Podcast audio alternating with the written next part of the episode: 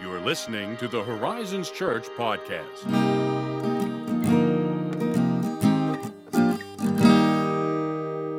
What's good today, Ethan? Oh, what's good? Well, it's not the weather. No, not the weather. It is wreaking havoc on my sinuses. Yeah. The rapid temperature fluctuations are yeah. just. Is it is it going to go back up now as well? Yeah, Saturday Ah. it's going to be a high of 82. Whoa, that's almost too much. but I'll like I'll take it. I'm, I'm not going to take that with like spite or complaint. It's fine. Oh, edge. man. I own air conditioning. That's it. It's fine. That's right. You know, I actually have.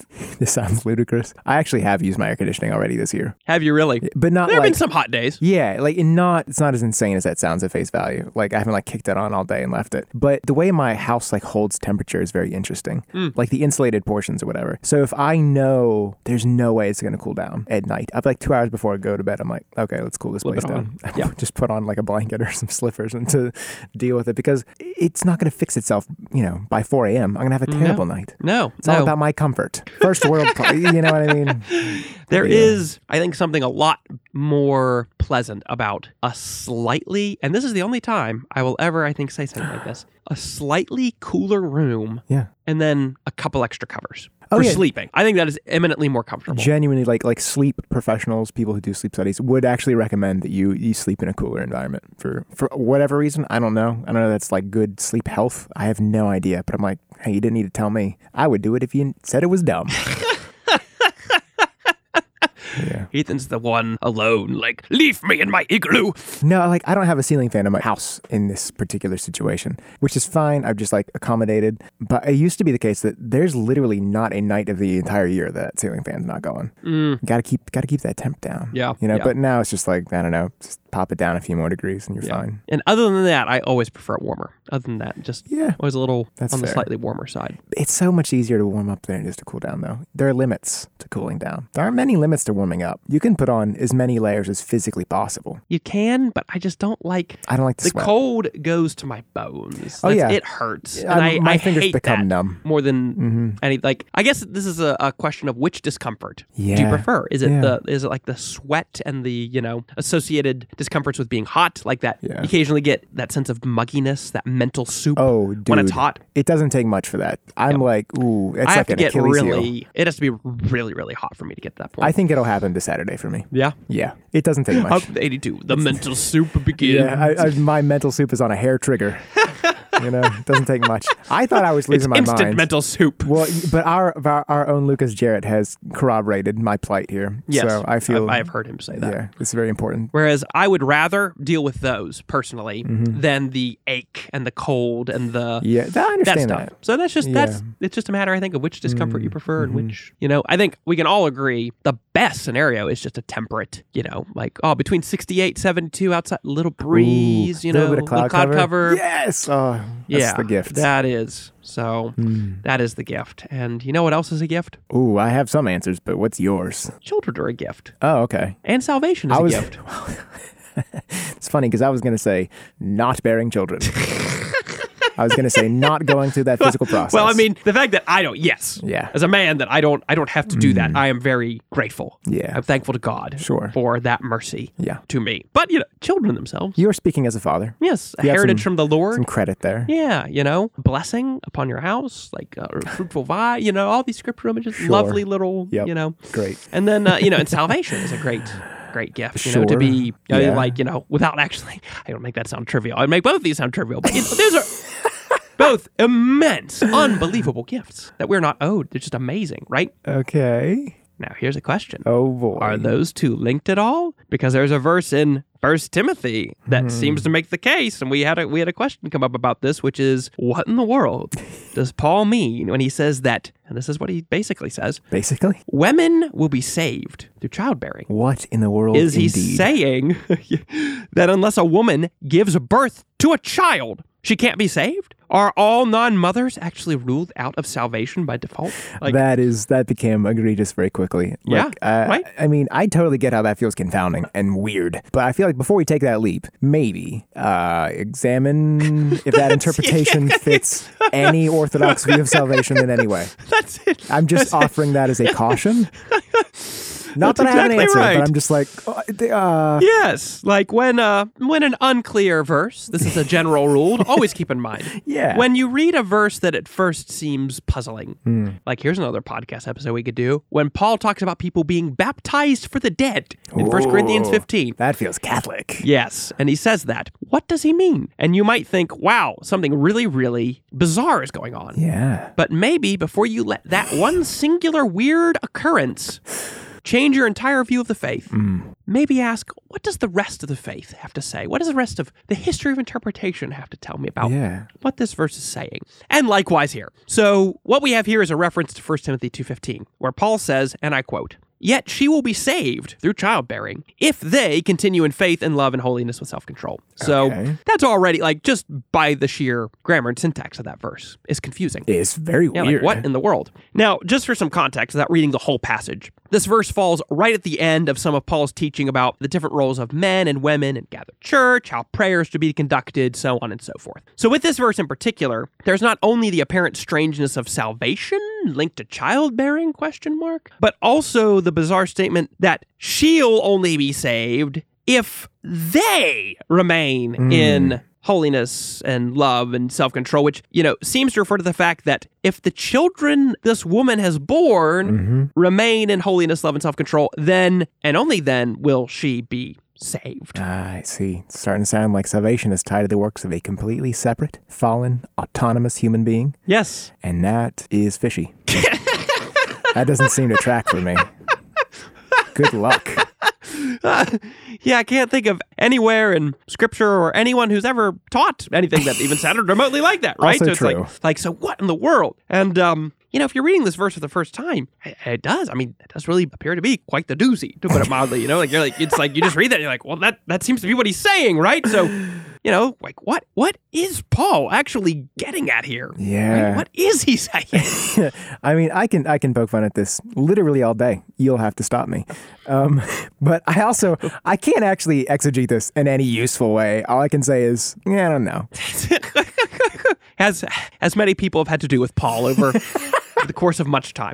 So one thing we don't often do here on the podcast is show our work, right? And what I mean by that is if we're talking about a scripture passage in particular, we're not going to talk you through all the exegetical spade work we did in preparation for the discussion. Like we let a lot of that kind of, you know, make it like the foundation, you know? Sure. Best not seen, but you know, it, it's there, right? It, it needs to be there. But just to show you all how zany this passage is and uh, what a bizarre puzzle it is to try to translate from Greek. Oh sure. I don't normally like to do this, but I think this is actually a helpful instance of this. Okay. Let's just walk briefly through the actual grammar of this verse, okay? First of all, if your normal go to translation is like the NIV, Hmm. they muddied the waters further by making a very bold interpretive decision. All translation is interpretation in a Sure, yeah. certain sense, but they made an additional interpretive decision when they were translating Mm-hmm. because the NIV says, not that yet she will be saved. The NIV instead says, but women will be saved through childbearing if they continue in faith, love, and holiness with propriety. Now, that makes grammatically the subjects make more sense, right? Women will be saved if they. You have two plural subjects, right?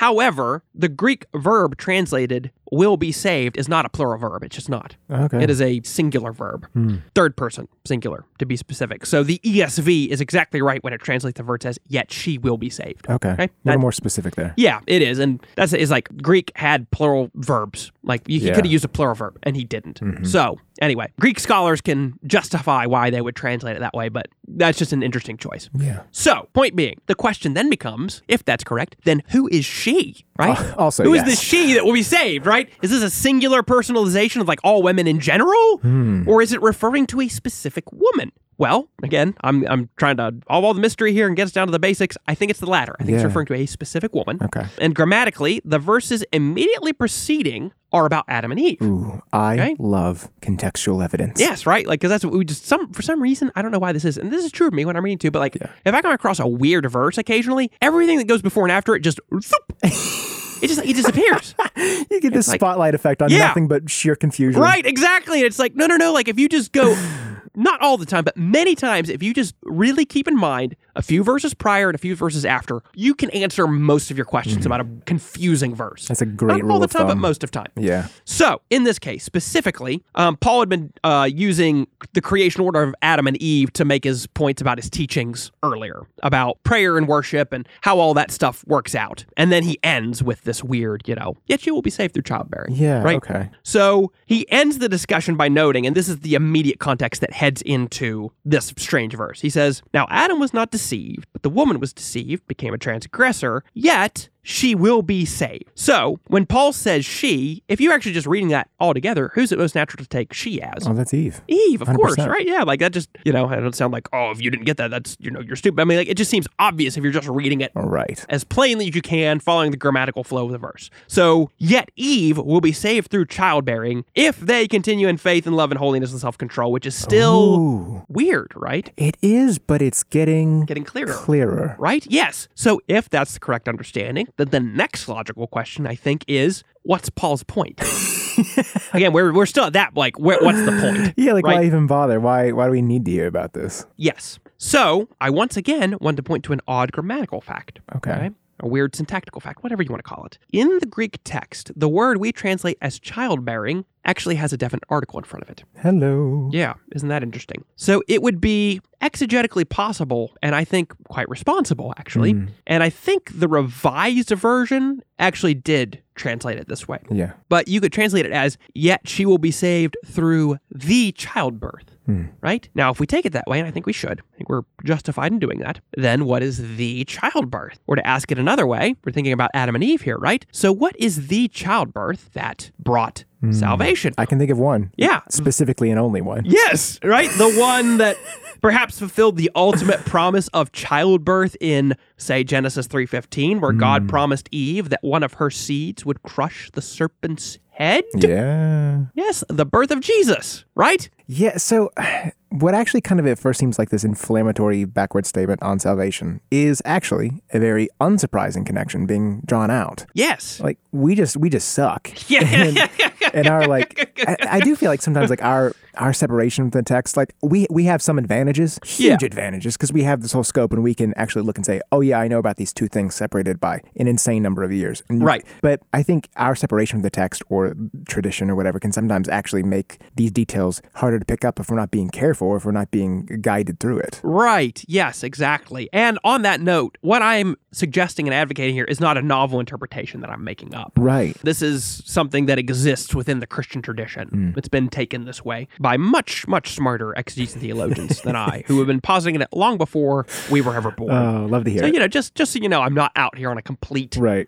Wacko this is, limb. This is not a conspiracy theory podcast. where, Right, like, no. What if you translate this number of letters backwards yeah, like seven and you times? Get the code, and you can find out where the gold's buried. Yeah, this is just like the funny reality of interpretation. It is, exactly. And having to think a little more closely about thematic connections in scripture Yeah, and yeah. paying attention to details that otherwise might escape your notice. And so the last question I think to answer before we try to put all the puzzle pieces together is this. Why does the subject seem to suddenly change in the latter half of the verse? Yeah. Like we go from she will be saved to if they continue in faith and so on, right? Mm-hmm. Well, again, I, I think we, we can easily overcomplicate this, but I think the simple grammar gives us the clearest answer, which is that Paul has been talking about both Adam and Eve. Oh, that's true. Yeah. So they, logically, must refer to both Adam and Eve. So then we could take the whole verse like this, because he implies that Adam was, of course, deceived. He, and he talks about Adam being the representative head through whom sin and death entered into the world Yeah. throughout his letters. So you get this idea that we could translate the whole verse kind of like this if we actually fill in all these pieces. Yet Eve will be saved through the childbirth if she and Adam continue in faith and love and holiness with self control. So Makes a lot more that, sense. yeah, that's a lot clearer. You can actually start to, I think,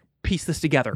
So, piecing it together, then, what's the whole point? You know, why did he include this verse? I think, again, bearing in mind the context of this whole letter and thematic connections throughout the scripture, Paul has been talking throughout First Timothy about salvation in Jesus Christ. And he's actually taking great pains to show this is a salvation that reaches to the uttermost to save the worst of sinners. And that this salvation then results in properly ordered and holy living. Okay. So that was the focus of chapters one and two. He spent a lot of time talking about that. So then, I think he's offering a sort of biblical theological summary statement of that teaching. So we could sum it up maybe like this Adam and Eve plunged all of humanity into the wreck and ruin we find ourselves in. All right. They are our parents in sin and the fact that everything is disordered, not just in humans, but in creation itself Yeah. and that we need saved is because of their transgression, right? They, in a sense, we could say, caused all this, right? And so you'd think, man, if anyone would possibly maybe be ruled out from salvation, have to be them, right? Adam and Eve, they screwed the whole thing up. In Adam, sin and death entered the world. Yeah. That's a big deal. Big deal.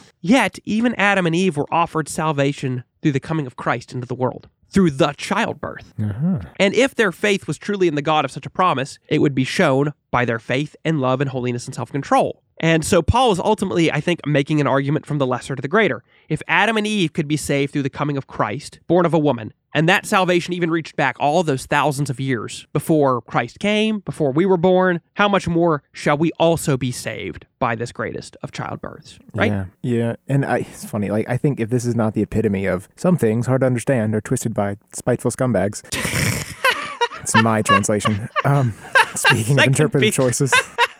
I'm sure. I'm sure. You know, that's a responsible version of Second Peter. Oh yes, But yes. you get the idea. Like this is like so prone because when you look Yeah. at it without context, you're like, what on what? Yeah, you just- weird framework. yeah, you isolate it completely and you lose sight of what has actually been said. Yeah. And here's one more just interesting exegetical tidbit on this, by the way, just in case you're like thinking like, maybe, but I'm not so sure. Right after this verse, 1 Timothy 3 1, Paul says this saying is trustworthy. And then he goes on to describe the qualifications for elders, pastors in the church. Okay. Typically, the way you might see that verse translated is this saying is trustworthy, colon, if anyone aspires to the office of overseer, which you take that to mean if you're reading it all. Paul is saying it's a trustworthy saying that if you aspire to be a pastor, you desire a noble thing, right? Yeah. Right. Maybe. Oh. Here's the weird thing about that. Paul uses that same little phrase, this saying is trustworthy, a few times in his letters. Okay. I'm pretty sure I did my research on this right.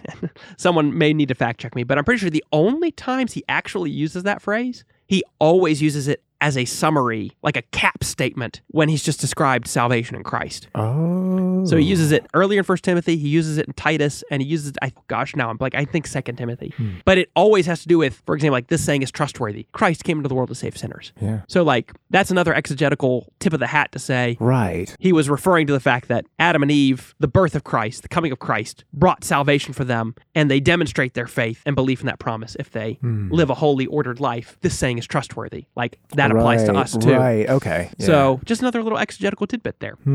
Also, thematically, this is the same sort of contrast that Paul sets up over and over and over and over in his letters. yeah. Uh, it's one of his literary characteristics. He sets up a contrast between Adam and Eve and Christ to demonstrate God's power to save us. So in this particular case, he's showing us through Adam and Eve that even if they if even they were promised salvation through the childbirth, then so are we. And the damage that Adam and Eve's sin did to holy creation ordered living can be undone and redeemed in Christ too. Yeah, and again, you know what? Peter's right. There are some things in Paul that are hard to understand. Truly, And I truly. think that, as you pointed out very aptly, this counts. But uh, hopefully, if you come across this in your reading or anything, that clears a few things up for you. Certainly. So thanks, as always, for listening. If you did find this content helpful, clarifying, and enlightening, and you want to leave us an honest five star review in that Apple Podcast platform, that'd be great. Share with your friends. And if you have any other questions on any other confusing texts or issues, you can feel free to email us at podcast at horizonschurch.net. So thank you, as always, for listening, and we'll catch you next time.